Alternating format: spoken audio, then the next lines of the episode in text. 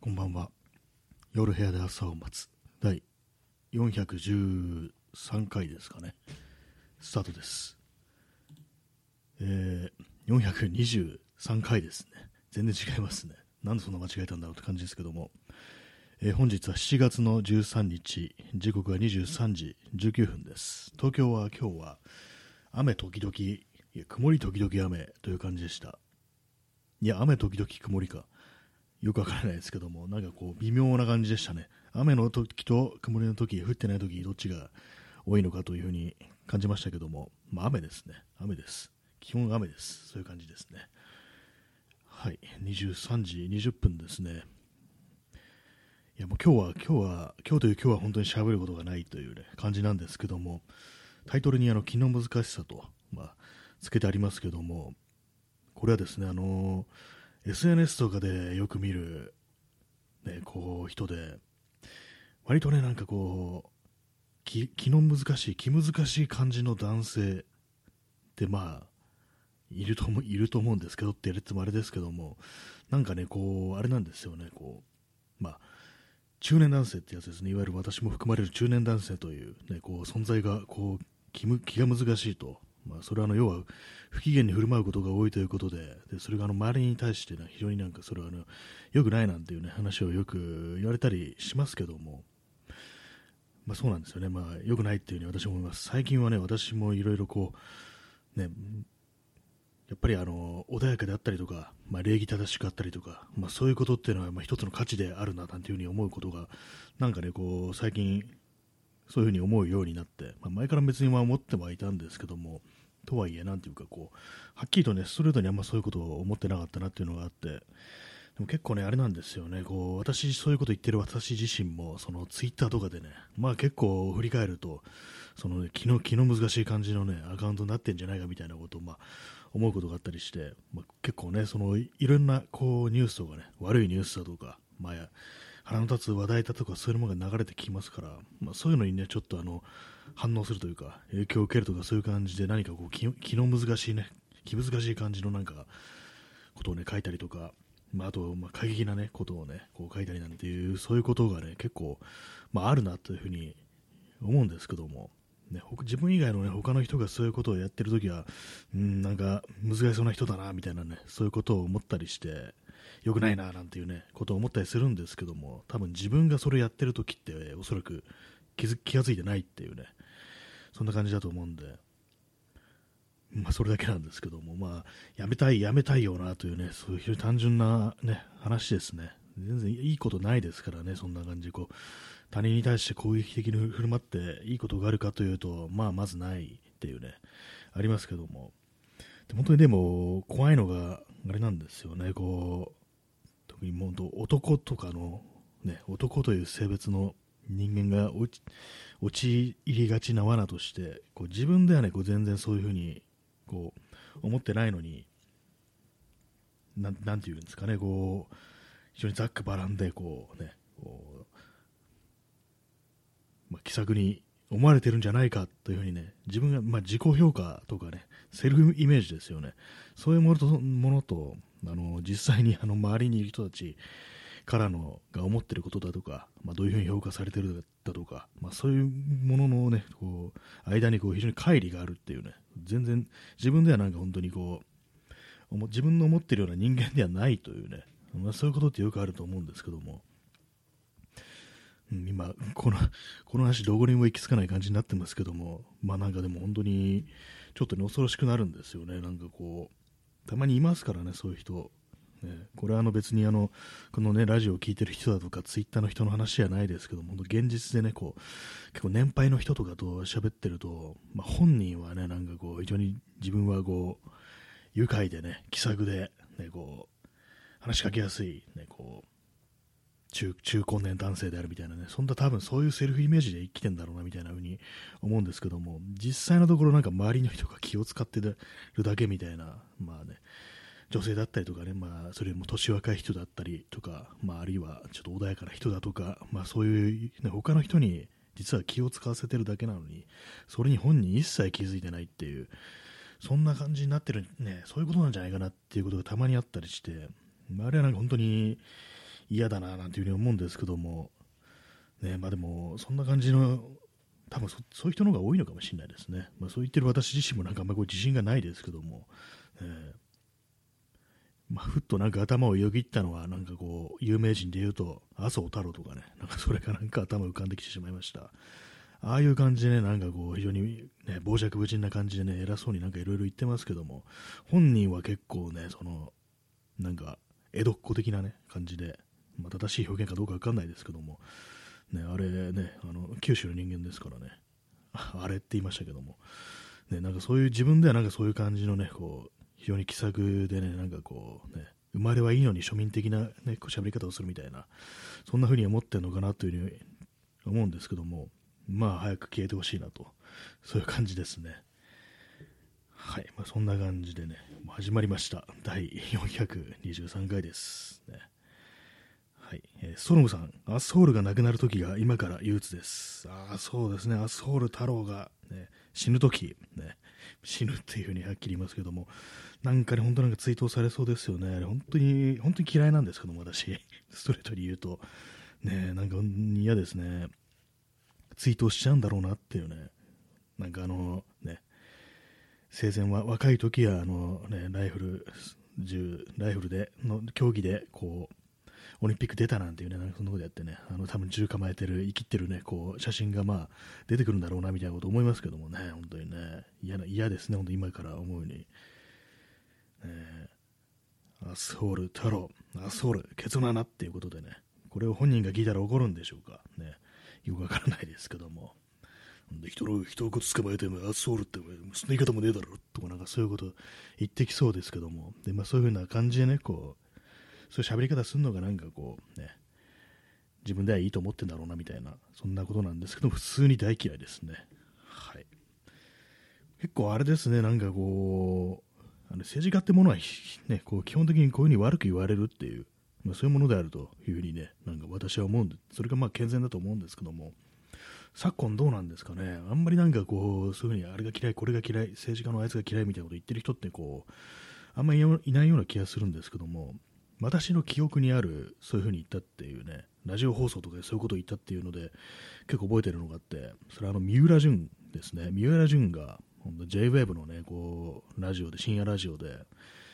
森喜朗本当嫌いっつってたのをなんかね思い出しましたね。今までの今までの総理大臣の中であれ一番嫌いなんだよねっていう風に言ってたんですけどもなんかそのぐらいしか聞いたことないですね。あんまねこうまあでもね人によってはそういうこと言ってるのかもしれないですけども、なんかこう、政治が嫌い発言とかね、そういうもの収集したいですね。ちょっとよく何言ってるのか分かんなくなりましたけども、やっぱりね、こう、そうです、権力者はやっぱ叩かれてなんぼというか、そのそれがなんか健全だというふうにね、思いますね。だからまあそこの放送も、それにのっとってね、どんどんどんどんこう、悪口をね、言っていきたいななんていうふうに思いますね。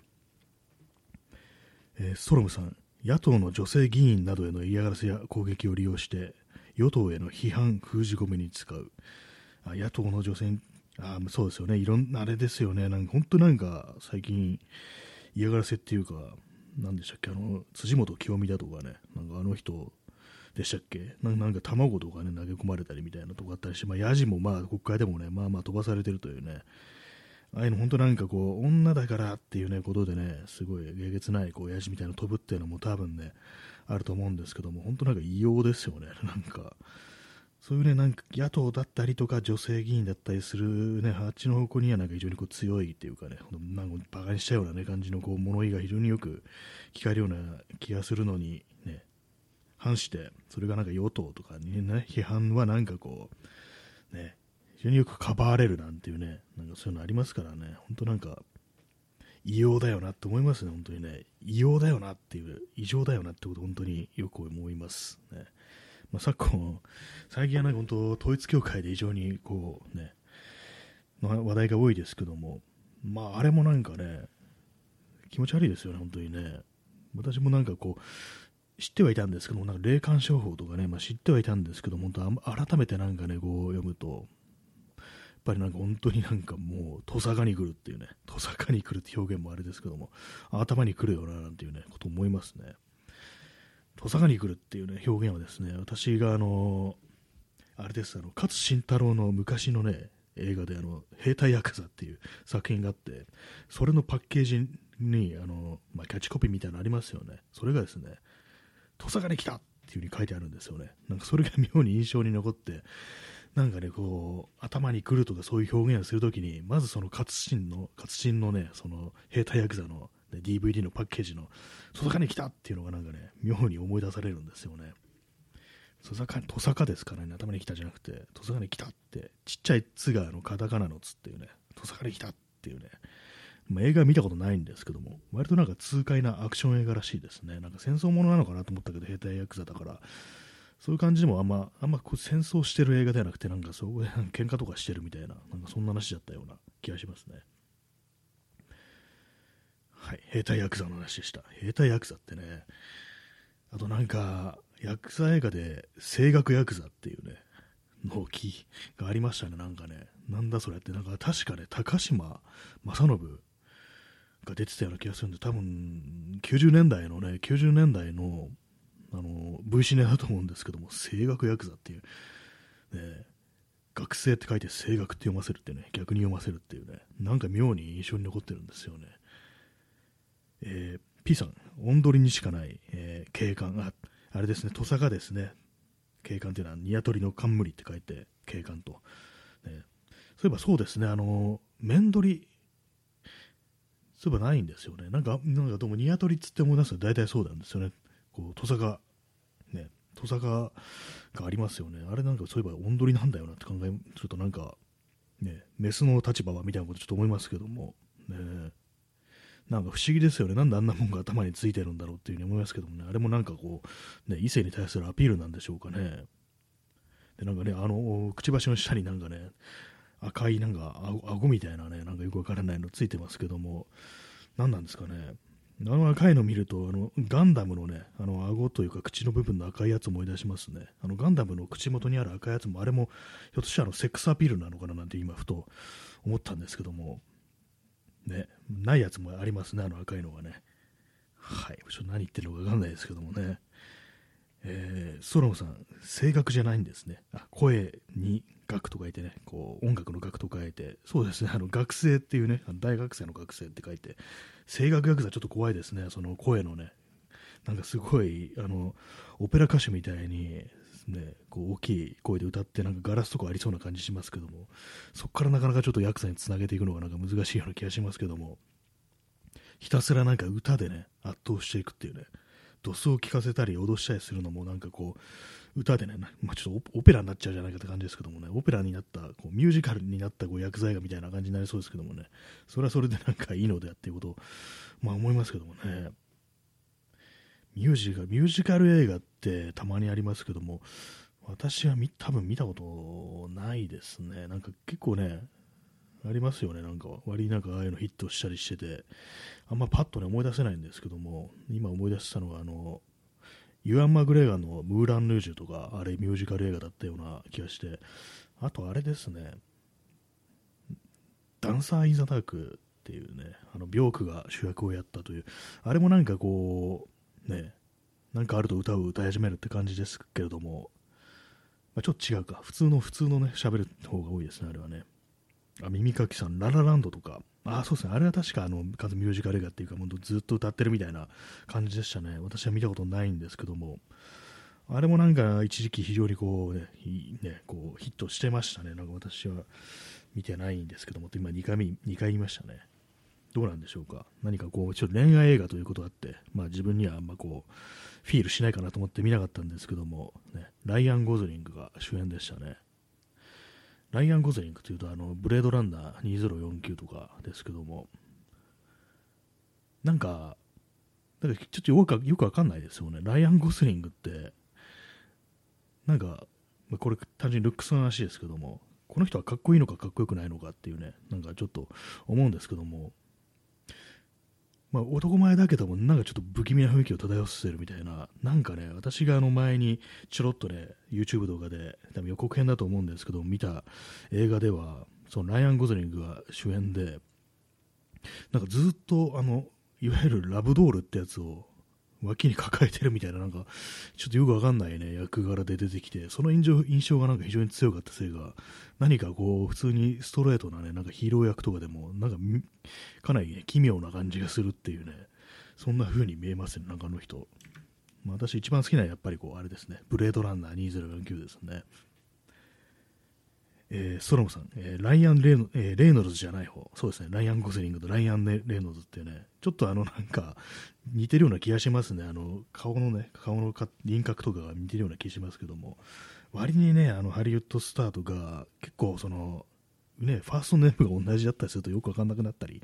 ね、しますね。クリスなんとかって人がちょっと多すぎるような気がするんですよ。ね、クリス・プラットとか、クリス、クリス、クリス・クリストファーソンはちょっと古いな。あなんかあのね、ソーの人とかね、ソーの人って、クリス・ヘムズワースですね。なんか、クリス、クリスいっぱいいるっていう、ね、ことでね、非常になんかこう、しかもど大体みんなこう、がたいのいいね、ちょっとマッチョめな感じの男前のね、いわゆるまあ主人公タイプのね、人が多いっていうことで、なんかクリス多すぎだろみたいなこと思うんですけども、最近急になんか増えてきたような、このなんかね、こう7、8年で急に増えてきたような気がしますね。えー、飲みます、インスタントコーヒーを。結構なんかあれ、名前をね、こう、俳優の名前とかあんまこう覚えられなくなってきましたね、本当にね。いつもなんかこう、あの人が思い出せないんですよ。あの、スリービルボーズっていう映画の主役のあの女の人、あのノマドランドとかの人ですね、なんかあの人の名前がいつも思い出せなくて、なぜかね、頭にで持ってくるのがマーゴット・キダーっていう名前なんですよね。これは全然違う人だって、あの、70年代のスーパーマンのね、あの、ヒロインの人だよ、それはって感じですけども、なぜかね、そのマーゴット・キダーっていうね、あの人の顔を見ると、それが浮かんできてね、本来の名前が思い出せないっていうのがあるんですけども、なんか妙に顔と名前が結びつかないっていうのがあったりして、でなんかこの人の顔はこの名字に違いないみたいな変な思い込みがあったり、ね、するんですよ、私。まあ、一つ例に例えると、あのー、あの人です。あのフォークシンガーの人の、名前が出てこないですけども、今何度か思い出そうとしてるんですけども、密漁の夜っていう曲を、ね、こう、ね、有名な人ですけど、ちょっとすみません、検索しても本当なんか毎回に忘れるんですよ、この人の名前。結構好きなのに忘れるんですよ。なんでだろう。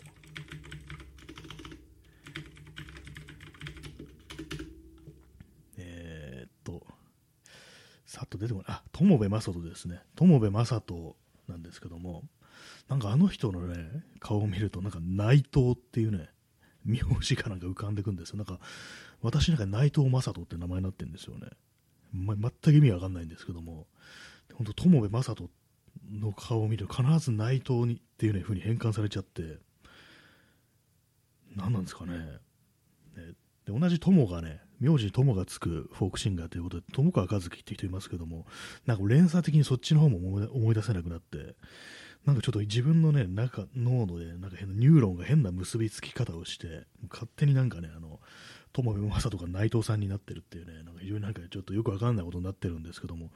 本当どうしてもね、覚えられないですね。もう何度も何度も検索してますからね、友部正人。本当にこう、なぜこんなことになってしまったのかというふうに思いますけどもね、本当にね。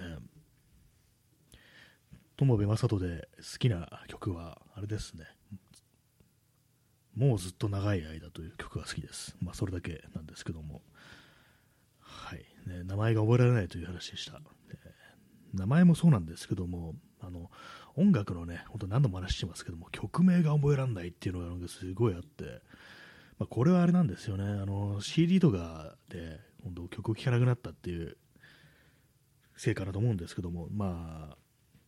まあ、CD, CD ってかけるときだって別にそんなね、あの曲名とかね、しっかり確認して、歌詞カードを見てっていう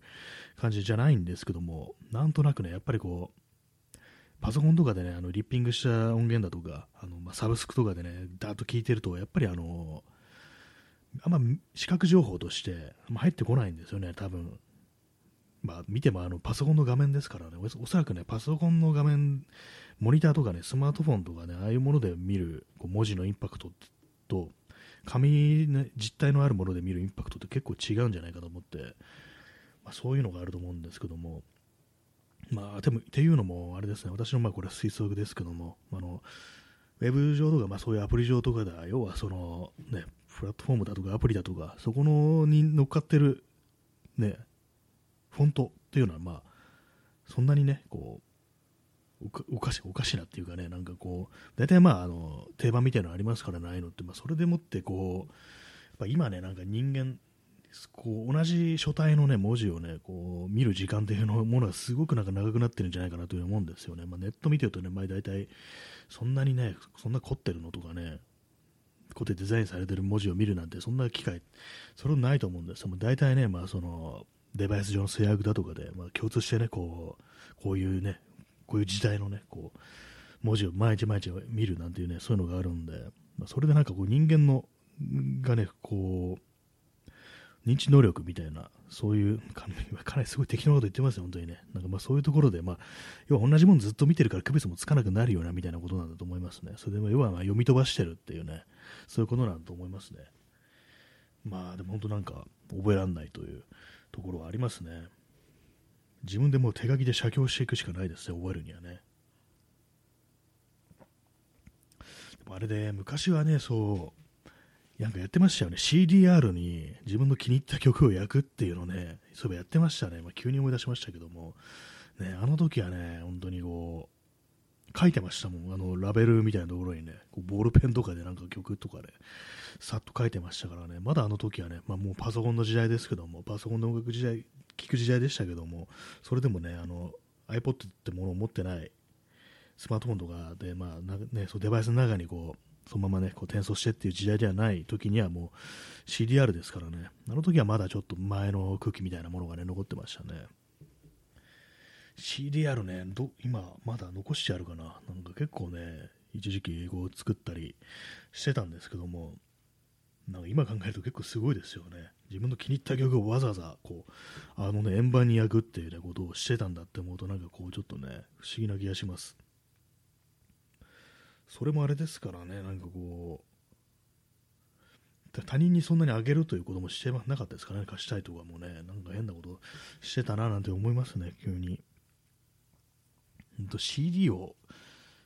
CD、前に CD 聞いたのいつだろうっていう気しますね。自分のね、自分の環境で、聞けないですかね、そういえば今ね、CD プレイヤー持ってないですからね、前使ってたやつが壊れ壊れてからは、もうもうずっと、ね、かなり時間経ちますけども、聞いてないですね。まあ、私のね、友人のなんか音楽好きなね、こう、友達はなんか結構ね、CD というものが好きで、割になんかね、結構ね、自分の部屋とかでかけてたりしたんですけども、そういうのを除いて、自分一人でね、なんかそういう CD を聴くっていうことな、ね、なくなりましたね。なくなりましたね。というかもう、いつだろうって気しますもんね、本当にね。10年以上前だっていうふうに思うし、あとまあ新品の CD を買ったのも、本当10年ぐらい前じゃないかなっていうね、感じですね。まあ、中古ではね、なんかたまにこう、こうピックアップしてね、なんか買ったりはしますけども、で、まあね、すぐリッピングしてっていうね、感じですからね。はい。まあなんかちょっとよくわかんない話になってますけどもね、あの、ハリウッドスターの名前の区別がつかないみたいな話からなんか変なとこ行ってますね。まあ、ミュージミュージカルでララランドから、えー、ライアン・ゴズリング、そしてライアン・レイノズ、そしてあのなんかいろいろ区別がつかない人がいるクリス・オスギーみたいななんかそんな、ね、話でしたね。コーヒーを飲みます。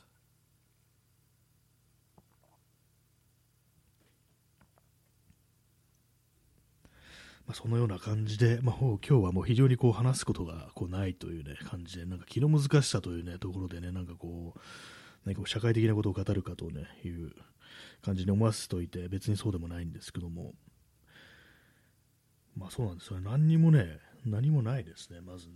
本当に。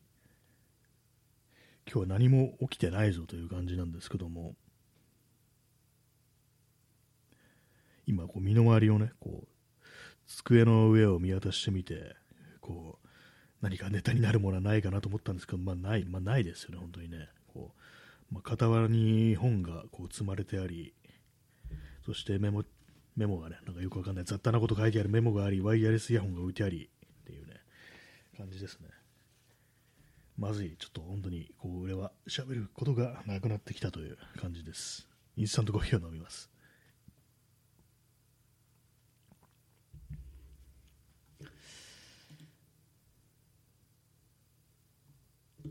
えー、ストロムさん、えー、何でもないようなことが 何でもなかったと思う。ああ、そうですね、本当に。何でもなかったですね、本当にね。これはもう、トラブルのね、ザ・ロードという曲で、こう、何でもないようなことが幸せだったと思うというふうに言ってましたけども、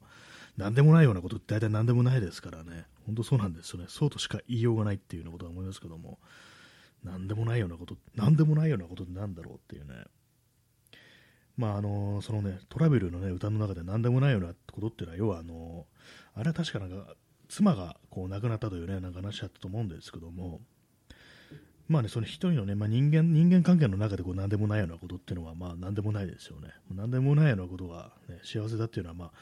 人と人との関係ではね、まああると思うんですけども、なんか、それ以外のね、なんか日常のなんか自分一人とかなんか行為とかで、何でもないことっていうのは本当に何でもないですからね、普通にね、部屋の掃除をしたりだとかね、何でもないとしか言いようがないですからね、まあ、特にこう述べることもないよみたいな、ね、ことを思うんですけども、ね、あんまこう膨ら膨らませられないですね、なんかちょっと何かこう膨らませるものはこうないかななんていうふうに思いながらね、こう今、まあ、部屋の中を見渡してるんですけども、何もないって感じですね。今目の前にあの救急版というね、まあ、これバンド絵ですね、あの絆創膏ですね、絆創膏が置いてあるんですけども、まあ、これね、あの呼び方がいろいろあるよななんていうね、話をもう結構前にしたと思うんですけども、まあね、これあの、駅のね、駅の、まあ、旅行中だったんです駅のね、この話2回目です。すいません。2回目だということを理解した上で話しますね。旅行中にあの駅で、なんかちょっとあの指ちょっと切ったかなんだったか、まあ多分ささくれがね、ささくれからなんかちょっと血が流れてきたみたいな、ちょっとね、悪化して、それであの、じゃあ絆創膏買うかみたいな感じで、で、私、あの、記憶好きみたいなとこ行って、で、それ確かね、あの、すいません、あの、バンドエイドとかって置いてありますかっていう風に言ったんですよね。そしたら、え？カット版のこと？っていう、なんかそのね、その気をつけの人がなんに言ってきて、あ、あそうです、まあ、絆創膏ですねっていう風になんか言ってね、そしたらそれ出てきたんですけども、バンドエイドというね、これは言い方がその地方では通じなかったのでしょうかっていうね、なんか、え？みたいなね、こう、と言われたんで、あれなんかおかしなこと言ったかなっていうね、カット版のことっていうね、結構これなんかこの手のなんかこうちょっとしたね、こう地方ごとのなんかローカルでのものの言い方っての結構ありますからね、私も東京の人間でね、まだずっと東京にいるんでね、そういうの、あんまね、こう地方のこととか分かってないと思うんですけども、結構ね、なかなかね、こうすれ違うってね、割とあったりしますよね。だからまあね、なんかこう、仮に、え、違うのかなと思っても、まあ、その時はね、こう冷静にこうね、対処してね、こう、あ、もしかしてはそう、このことかなみたいなね、ことを思ったりしますね。えー、P さん、えー、バンドエイドは商品名だから、あそうですね、おそらく何人かこうそういうね、商標でバンドエイドとして登録されてるってことで、バンドエイドはまあこのこのメーカーから出てるこのやつがバンドエイドであって、他のメーカーが出てるやつは、あるいはまカット版だったりだとかね、なんかそういういろんな呼び方があるんだというふうに思うんですけども、まあ、その時ね、まあ、本当、まあ、10代でしたから、なんかバンドヘッドっていうものが当たり前だと思っててね、まあ、カット版も確か多分ね、商品名じゃないかなっていうね、ことも思うんですけど、まあ、通じはしますけどもね、絆創膏がまあ、まあなんかいろんな広い、ね、意味でなんか言わ、まあ、そういうものの名前の呼び方なのかなと思うんですけども、なかなかね、厄介ですよね、こういうのってね、本当なんか宇宙人がね、こう地球に来てね、なんか物の名前とか調べるとこれ大変だろうなと思いますね。すっごい分類してね、なんかね、バンドエイドとカット版は同じものらしいぞみたいなね、なんかそういう感じになってんじゃないかなと思いますけどもね、まあ、宇宙人が地球に来てるとしたらですけどもね、えー、P さん、えー、実在の安倍晋三の人間性への思い入れがないので、ツイートとか強制されることに嫌悪感、新安倍像には。あ、そうですね、なんか本当にこう、ね、あのー、ね、安倍晋三死んだんですか？っていうふうにね、なんかちょっと煩わしく言ってみましたけども、ね、なんか急にね、あのツイートだとか、まあ、こういう、こういう、ね、生前はこういう人で、こういう人間で、なんかこう、非常にこう、どうのこうのとかなんか言ってるのありますけども、ちょっと異様ですよね、なんかね。芸能人じゃないんだぞっていうね、まあ、芸能人でもなんかちょっと、ね、気持ち悪いかもしれないですけども、これが本当なんか一般の人間だったら、そんなこと言うのかよっていうね、気しますからね。一切ま人間性の思い入れがはないというか、まあ、なんか一つのね、あれですね、あの、器だったのかなみたいなね、ことは思います、ね。なんか割となんかみんながこう、ね、好き勝手投影できるみたいな、まあそれもなんか本当にね、こう、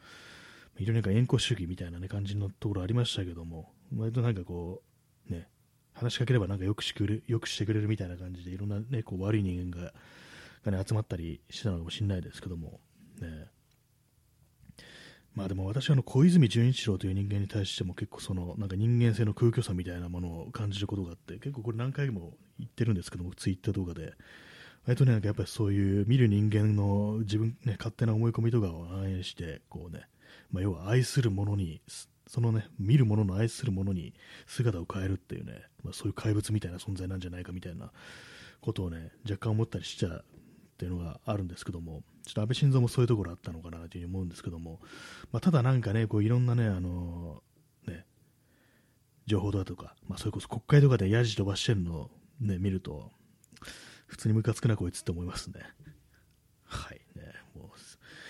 先日ね、こう死んだ人間に、早速、あいつ生きてる時ムカついたななんて話をしてますけども、本当なんかね、それがね、こう、ね偽らざるところですね、本当にね。なんかもうツイートとかね、本当全然やる気が一切ないですね、本当にね。あのこういうことになった以上、あれですね、こう、あの、ラジオドラマはね、こうななくなりましたね。なんかやっぱりああいうのってちょっと良くないのかなみたいなことをね、ちょっと思うようであり、まあそれもなんかね、あの、ね、その取り上げ方とか、まあそういうのが、あの、権力をね、指すような形の内容だったらいいと思うんですけども、なんかちょっとその親近感みたいなものでね、持たせてしまうのではないかみたいな感じも思えて、ちょっと難しいんでね、あれはちょっと、まあ、その、新安倍像とこう宇宙を表示するというラジオドラマはね、これはおそらくやらないという形になると思いますね。ね、まあ、そういうわけなんで、次はあの麻生太郎と宇宙を漂流するっていうね、そういうラジオドラマをやろうと思ってますって言ったら、2週間後ぐらいにお亡くなりになんていうね、なったりしたらちょっとね、何かこう自分ののね、あの変なこうジンクスみたいなのができるかなってふと思ったんですけども、まあ、やらないですね。はい。えー、ソノムさん、クレ556ください。WD40 のことあ、こういうやりとりもあるんですかね。なんか結構、なんかそうですよね。あの、潤滑油というかなんというか、WD40 っていう、結構有名なね、こう定番の、なんかいろんなラスペネとかいう風にも呼びましたっけ？なんかいやありますよね。あの結構本当、これ使っておけば問題ないみたいな WD40 っていう、確か青と黄色のね、なんかあの缶のやつで、非常に優秀なものであると。固着したらそれをね、吹きかけておけばなんかだいぶこう回るようになるぞみたいなね、こうネジとかね、まあそういうものがもう硬くなっちゃった時はそれを使えみたいなとか、かなり優秀らしいですけども、クレ556ね、クレ556なんかあれも万能的な感じですけども、ね、あれをなんかこう、などこにでも刺しちゃうと、逆にあのグリスとかが流れてね、こう、大変なね、ことになるみたいなね、感じのことありますね。自転車とかでもね、チェーンにクレ556刺すもんじゃないよみたいなね、逆にそれは流れちゃうからみたいなね、ことをよく言われてますけどもね。あれもなんかね、ほんと CM だとかなんかそういうね、広告だとか見ると、クレ556なんか妙に万能なように見えますからね。あれもまあちょっとあの、なんていうんですかね、こう、もっともう少しちゃんと周知していった方がいいのかなっていうふうに思いますけども、まあ、WD40 は私あの高いのであの買ったことがないです。私その手のやつ買うとき、あのパーツクリーナー的なやつを、ね、買うときは大体ホームセンター行って300円ぐらいのやつをね、結構長い缶のやつ買ってきますね。基本的に私あの洗うっていうかね、汚れ、汚れを落とすためだけにその使うんで、まあ、これでいいだろうっていう感じで、他なんかね、その潤滑とかはそれ専用のやつだとか、あとはまあこう、固着しない、ね、ためにグリスとかね、リチウムグリスとかそういうもの塗るときありますね。それもなんか本当にたくさん入ってて安いやつっていう感じでね。あんま油でなんかこう性能というかなんか、まあ、自転車で言うとね、乗り心地が変わるっていうのはそんなに感じたことないんで、まあ、別に安いもんでもいいよなっていうふうに私はまあちょっとね、思ってますね。えー、P さん、アスホートの宇宙旅行、毎回最後にエアロックの外に放り出して終わる。あ、それね、ありそうですね。毎回毎回放り出してるっていうね。もう1話完結だから、次になったら、次のね、こう話になったら急になんかまたね、船内に普通にいるみたいなね、そんな感じですけども、結構まあギャグ漫画っぽくなりますね。そうすると、毎回毎回エアロックの外にね、放り出して、ね。まあ、人間宇宙空間に放り出されたら、まあ、まず死にますからね、本当にね。たまに映画の中でこう、短時間なら大丈夫みたいなね、なんか表現ありますけども、麻生の場合だと本当なんかね、年が年なんで、短時間でも死んじゃうんじゃないかなと思いますね。おそらくね。結構あの真空ね、真空状態に放り出されるたまになんか SF 映画とかでありますけども、やっぱ一番ね、こう思い出すのはあれですね、あの、シュワルツェネッガーのトータルリコールですね。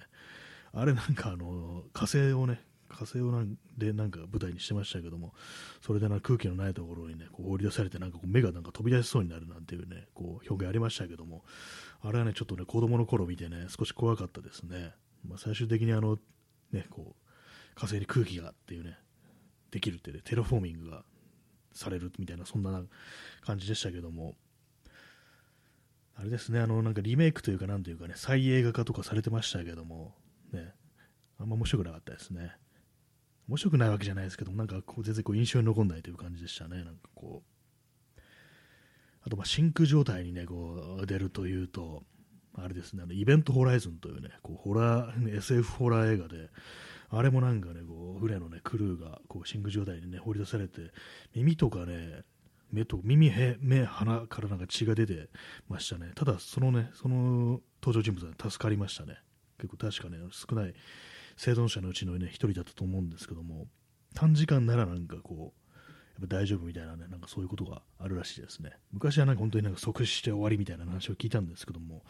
私がね、なんかね、宇宙だったかなんだから、ものの本で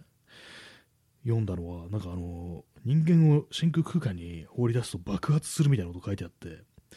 それはさすがに嘘でしょみたいなね、ことを思ったんですけども、なぜって感じですけどもね、あれは何だったんだ？多分子供向けのなんか怖い話なんだったと思うんですよ、そういうの。まあ、そういう感じであの、ね、まあ、子供だと思ってこうめちゃくちゃな知識を、ね、こう投入してくるという、ね、ことが、ね、そのありますね、結構その子供の頃読むようなオカルト本とかそういうのはそんなばっかりですね。あと、新宿城で思い出したのはあれですね、あのガンダムですね、ガンダム、逆襲のシャアでね、なんかあのパコックピットが飛び出して、で別なね、こうモビルスーツのコックピットになんか移動するっていうね、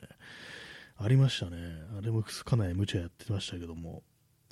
可能なんでしょうかっていうね、こと思いますけどもね。まあ、アニメに、アニメにそんなリアルを求めてもというね、感じですけどもね。まあ、そんな感じでね、まあ、この放送を聞いてる方で、私は真空上、ね、真空空間に放り出されたことありますという人人がおりましたら、おられましたら、ちょっとね、教えてくださいというね、話でした。話でしたじゃないんだよって感じですけどもね。本当に、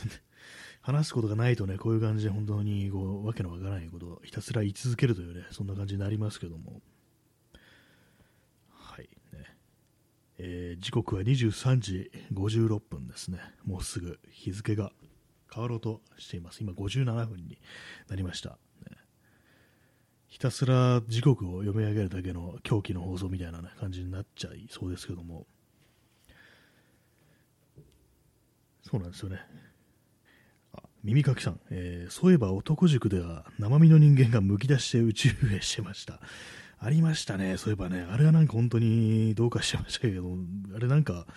むき出しで宇宙へどころかなんか、なんか大気圏突入してたような気がするんですよね、あれなんか普通に 生きてるみたいな、なんかめちゃくちゃなことやってたと思うんですけども、ありますね、少年漫画と特有の大気圏突入、そんなんあるかって感じですけども、時折ありますよね、なんか平松真二のザ・松田という漫画でも、あれもね、主人公の松田が、こう、ね、革ジャンで大気圏に突入してたような気がしますね。なんかめちゃくちゃなことやってましたけども、あれ見てるとね、意外にいけんのかなと思うんですけども、いけないですよね。でも結構あの、大気圏ね、突入でなんかね、こう、失敗して死ぬっていうのはたまに SF 映画とかね、アニメとかでありますけども、結構怖いですよね。私がね、こう覚えてるのは、あの、火の鳥、手塚治虫の火の鳥のアニメ版で、あれなんだ、未来編だったかな、なんかちょっとよく覚えてないんですけども、あの未知のね、こう惑星に、こう、ね、脱出ポットみたいな降下するときに、一人確かね、そのクルーの船長が乗ってるね、こう、ポットがね、ちょっと角度がなんかおかしかったらなんだかで、こう燃え尽きるんですよね。それでまあ、ね、最後にこう、もう他のね、クルーに向かってなんか通信してね、なんかこう悲鳴みたいなのを残してねこうね燃え尽きるんですけどもあれ結構ね子供の頃なんかで見てね割に怖かったですね。結構なんかねあの火の鳥のねアニメ化されたやつだと結構怖いっていうねイメージがあってまあ人がね結構死んだりだとかねあの、まあ、有名なのだとあのガオーっていうねあの鼻のでかいひげの面のなんかねこう男が主人公の何編なんだろうあれは。なんとか編って結構いろいろありますよね。の原作でもアニメでもありますけども、それでなんかね、こう、腕をね、なんか切り落とされるっていうシーンがあって、それがなんか非常になんか子供の頃にね、たまたまなんかテレビでやってたの見たのかな。それでね、怖かった気がしますね。大人になって、まあ、そのアニメの、ね、エピソードは、そのね、なんか、2つぐらいしか見たことない、3つか、3つしかないんですけども、あ、P さん、方編、そうですね、あの、ガオが出てくるのは方編ですね。で、それを見てね、なんか結構ね、怖かったですね。で、大人になってからね、その、漫画でね、原作を読んだんですよ。そしたら、なんと、ガオーはね、あの後も生きてたっていうね、で、なんか本当1000人みたいになって、ね、100歳を超えて生き続けたみたいな、なんかそんな感じになって、そうだったんだみたいなことを思いましたね、なんかね、こう、アニメで感じてたなんかね、あのよくわかんない恐怖心みたいなものが少しなんか和らいだようなね、気がしましたね。えー、P さん、お茶の水博士の先祖。ああ、なんかそういうような、あれありましたね。鼻が、鼻がでかいですもんね。鼻でかのね、キャラということでね。あれですね、あの、手塚治虫の漫画ってなんか割とその、なんか、スターシステムとか言って、その、別な作品でもね、キャラクターがなんか共通してるみたいな、ね、感じのありますよね。そういうのね。あ、P さん30分延長チケットを送られました。ありがとうございます。ああ、いいですね。この、なんと今ね、3枚も30分延長チケットがあるということでね、もうこれも延長し放題じゃないかという感じで、非常に嬉しいです。ありがとうございます。ね、なんかこう最近あのあれですからね、毎日きこれにね、あのラジオトークに聞いてると、なんかあのポイントもらえるみたいなやつあってね、なんかいろいろこう、あったりするんで、そういうものをなんかね、こう、有効にね、こう、使っていただけると本当になんか嬉しいですね。ストロムさん30分延長チケットを送られました。ありがとうございます。ね、いいですね。なんかどんどんどんどんね、こう数字が増えていくというのは、こう、非常に嬉しいです。あ、そしてお兄さんも30分延長チケット、ありがとうございます。ね、なかなかこの、あれなんですよね。結構そのポイントってなんか結構割と忘れちゃいますよね。私もね、今なんか結構ね、溜まってるんでね、なんか他の人になんか投下しないとなっていうね、ポイント使ってこういう延長チケットとかをやりたいなと思ってるんですけども、ね、本当なんかこう、機会がありましたらね、こう、皆さんのところにも何か送りたいですというふうにね、思っております。ね、耳かきさん30分延長 延長チケットありがとうございます。いいですね。もの6枚も、6枚もありますね。180分のね、180分、180分分のね、こう、放送時間というものをプレゼント。いや、違うわ。120分ですね。もうこれ単純なあの、ね、こう計算できてないですけどもね。それとね、まあ、の前にいただいた分も含めて180分という分ということでね、あれなんですけども、ありがとうございます。ね、もう延長し放題ですね、本当にね。永遠にできるぞっていうね、こと思いますけども、なんかこういうの本当にね、あの、有名な、有名っていうか、あの、人の多いところだとね、めちゃくちゃ溜まってますからね、百数十枚とかなんかそういう人とかいたりしますからね、そんで全部使い切るのも大変だろうなというふうに思いますね、本当にね。えー、好評飲みます。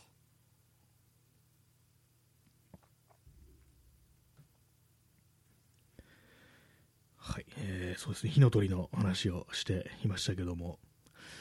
なんかね、そうなんですよね。スターシステムの話でしたね。お茶の水博士の先祖ってことでね。あとあれですよね、あの、長井豪とか、ね、デビルマンとかの人ですけども、あの人の書く漫画もそういう同じようなスターシステムっていう感じで、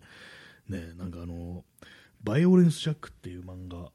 ね、長いものありますけども、あれの主人公ね、バイオレンスジャックは、実はあのデビルマンであるみたいな、なんかそういうオチがなんか最後についたらしいんですけども、私読んだことないんですけども、なんかそんな感じで全部のね、全部の作品の世界を一緒にしていくっていう、結構めちゃくちゃなことやってますよね。私あの読ん、読んだのはデビルマンだけですね、長い号はね。デビルマンは全部読みました。ね、なんか非常にこう、ね、結構有名な作品ですけども、いろいろありますよね。でも結構なんかね、グロい、グロい漫画が多いですね、あの人はね、なんかね。結構なんか、怖いよなってこと思います。なんかこう。まあ結構、何年か前、もう5、6年前でしたっけ、もうネットフリックスでデビルマンがなんかこう、またアニメ化されてましたよね。当時なんか私見たんですけども、結構なんか変わってるなと。まあ大体まあ、ストーリーとかまあ踏襲してるんですけども、あのね、飛鳥涼と不動明の関係というか、まあ、お互いを捉える感じっていうのは、ちょっとね、あの原作と変わってたような記憶がありますね。具体的にどうだったかもずっと前なんで忘れましたというね、そんな感じなんですけども。あとなんか絵が違和感ありましたね、やっぱりね、原作のあのね、あの、くどい感じを見てるとなんか、ちょっとさらっとした、ね、最近のアニメって感じのデビルマンの絵が、なんかちょっと奇妙な感じがしましたね。デビルマンの話でした。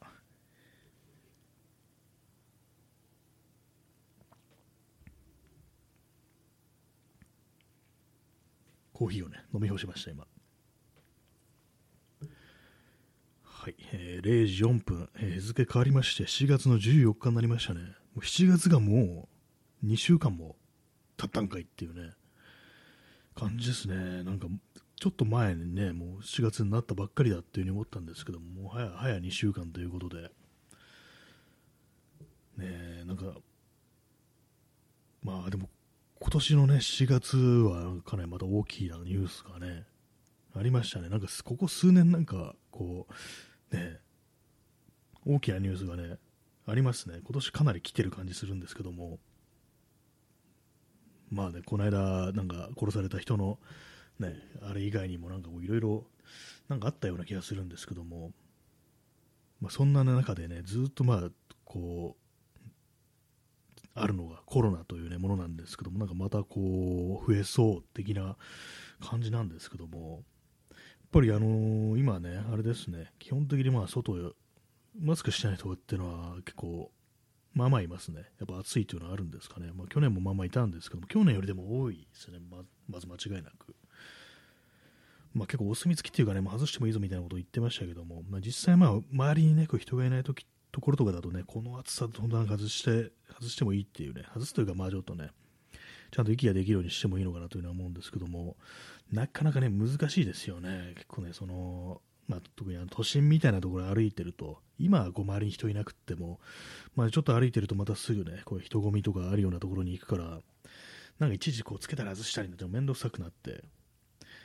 たまにね、なんかこう、なんかもう外し、人のいないところで外してもいいのになんか時期につけてる人いるよななんていうことを言う人いるんですけども、あれは多分ね、あのつけたり外したりがめんどくさいからっていうの、そのせいだと思うんですよね。あと、まあ、その、外したりするときには、どうしても手でね、指でね、こう触っちゃうっていうことがあるんで、まあ、それをなんかこう、避けると、まあ、めんどくさいけど、ね、苦しいけど、まあ、つけっぱなしいっかみたいな、なんかそういう風になるのかななんていう風に思ったりして、私もね、なんか割とそんな感じですね。めんどくさいなって感じなんですけども、でもなんかこう、ね、自転車とか乗ってるとね、結構ね、しんどくなって、まあ、鼻だけね、あんまこう、いないときはね、出すっていうね、感じのことはね、しますね。まあでもあれですね、あの、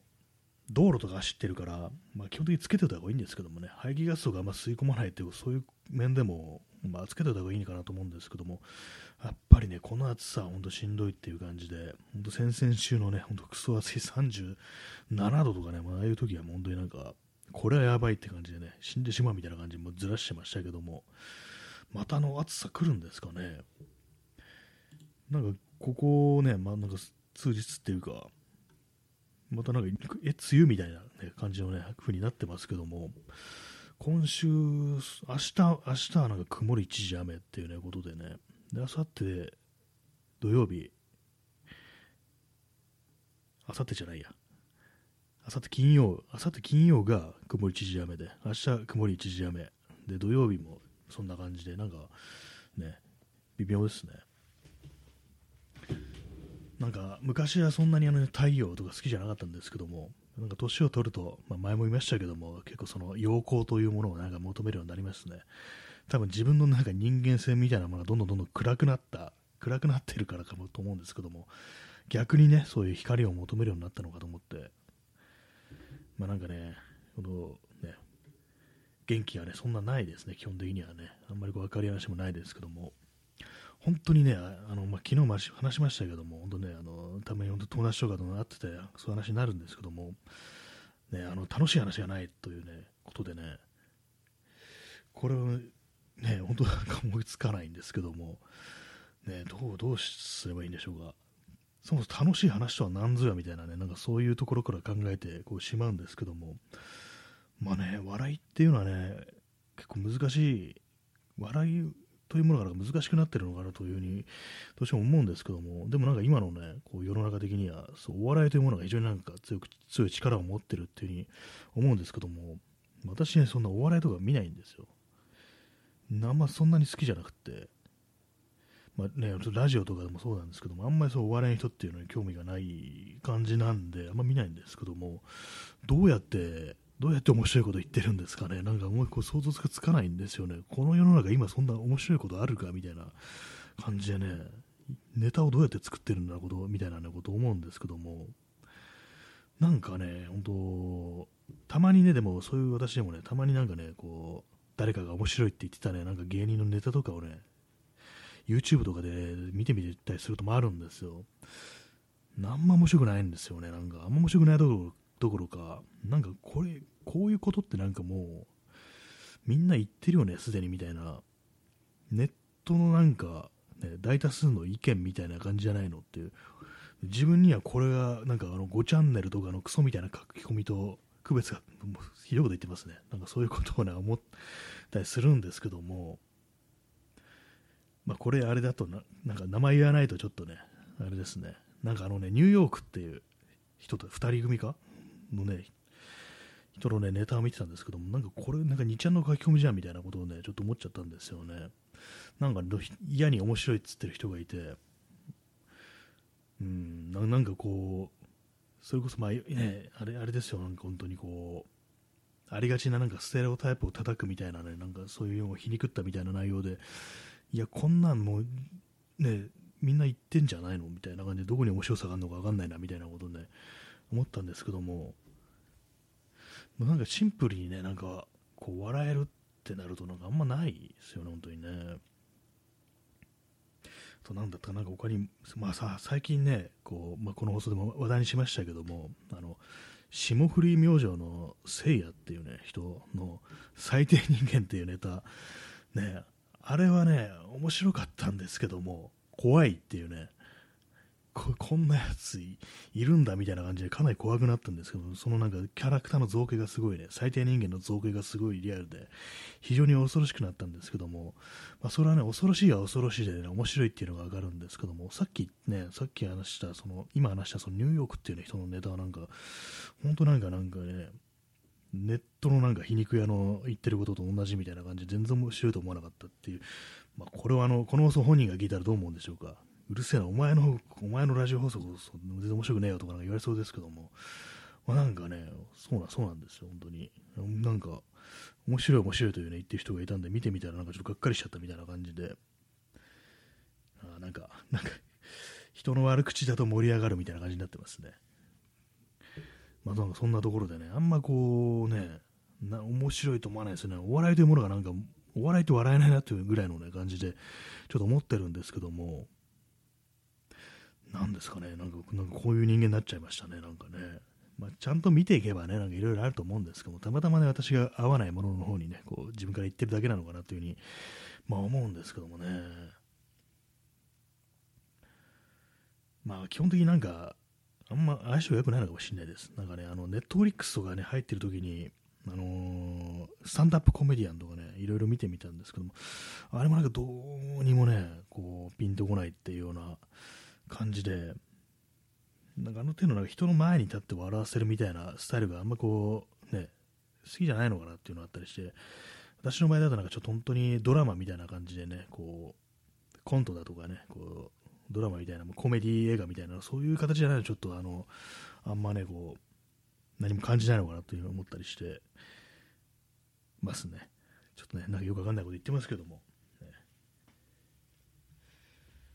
楽しい話じゃなくて、なんかちょっと批判めいたこと、なんか面白くなかったっていう話をね、ちょっとしちゃってますね。なんかあれですけどもね、本当にね。まあ、自分という人間があまり愉快ではないという、そういうことの反映なのかもしれないです、そんな面白いこと言わないですからね、普段生きててね。はい、ね、こう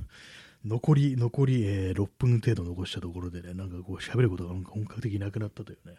感じなんですけども、ちょっと座り直します。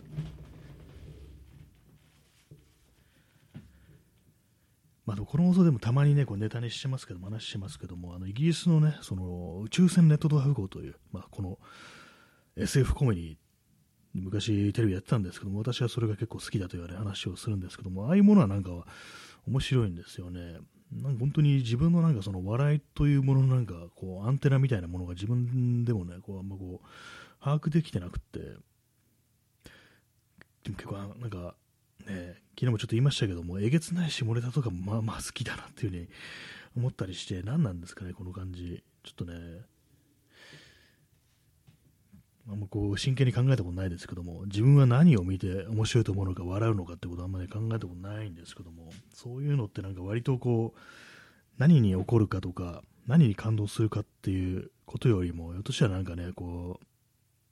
その人の人間性というものに深くこう結びついてるのかななんていうふうに、ちょっと思いましたね。まあ今なんかこうね、ちょっと深いようななんかね、こう、意味があるようなこと言いましたけども、ただただ完全になんかふと思いつきでそういうふうに思っただけです。はい。ね、意味ありげというかなんかね、こう、こういう喋り方する人いますよね、なんかね、妙にこうもったいつけるというか、まあ実際どうでもいいと思いますね。はい。ね、まあそんな感じでこう今日はあれですね、あの、話題がないにもかかわらず、また1時間通しで喋ろうとする、そんな感じのことをやってますけども、明日もやります。しかし、ね、こう、何か喋ることが思いつきそうかというと、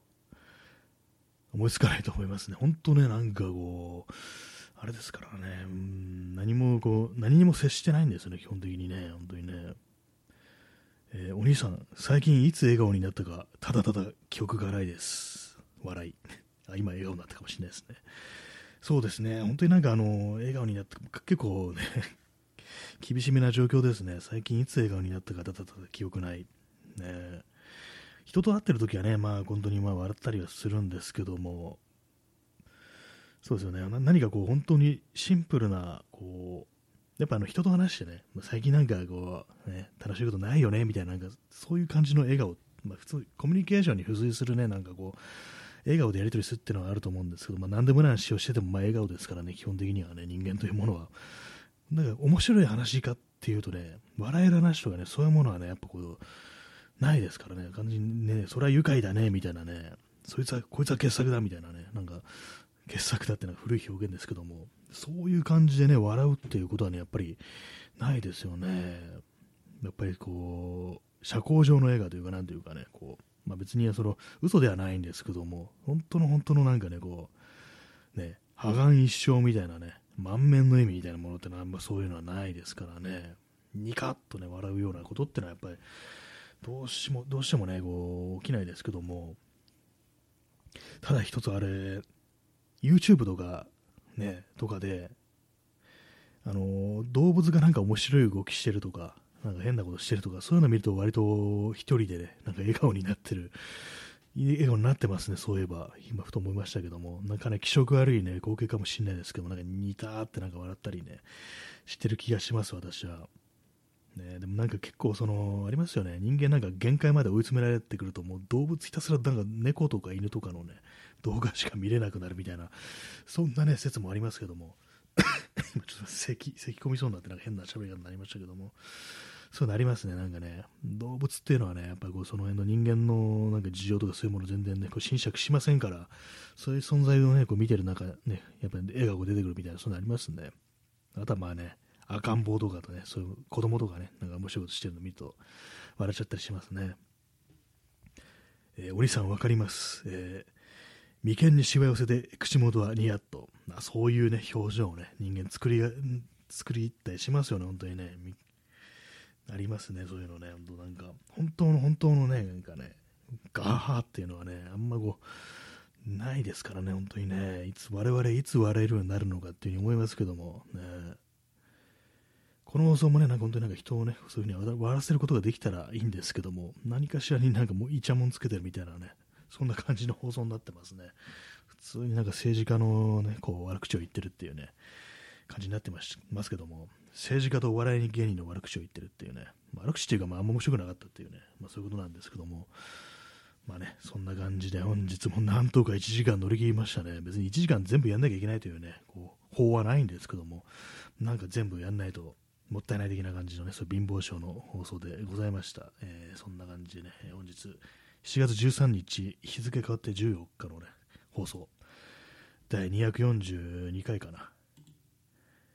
いや、423回ですね。えー、ご清聴ありがとうございました。本当なんか数字がめちゃくちゃになってますね。なんで、なんで200になんだよって感じですけども、本当、めちゃくちゃですね。そんな感じで、えーご清聴ありがとうございました。それでは、さようなら。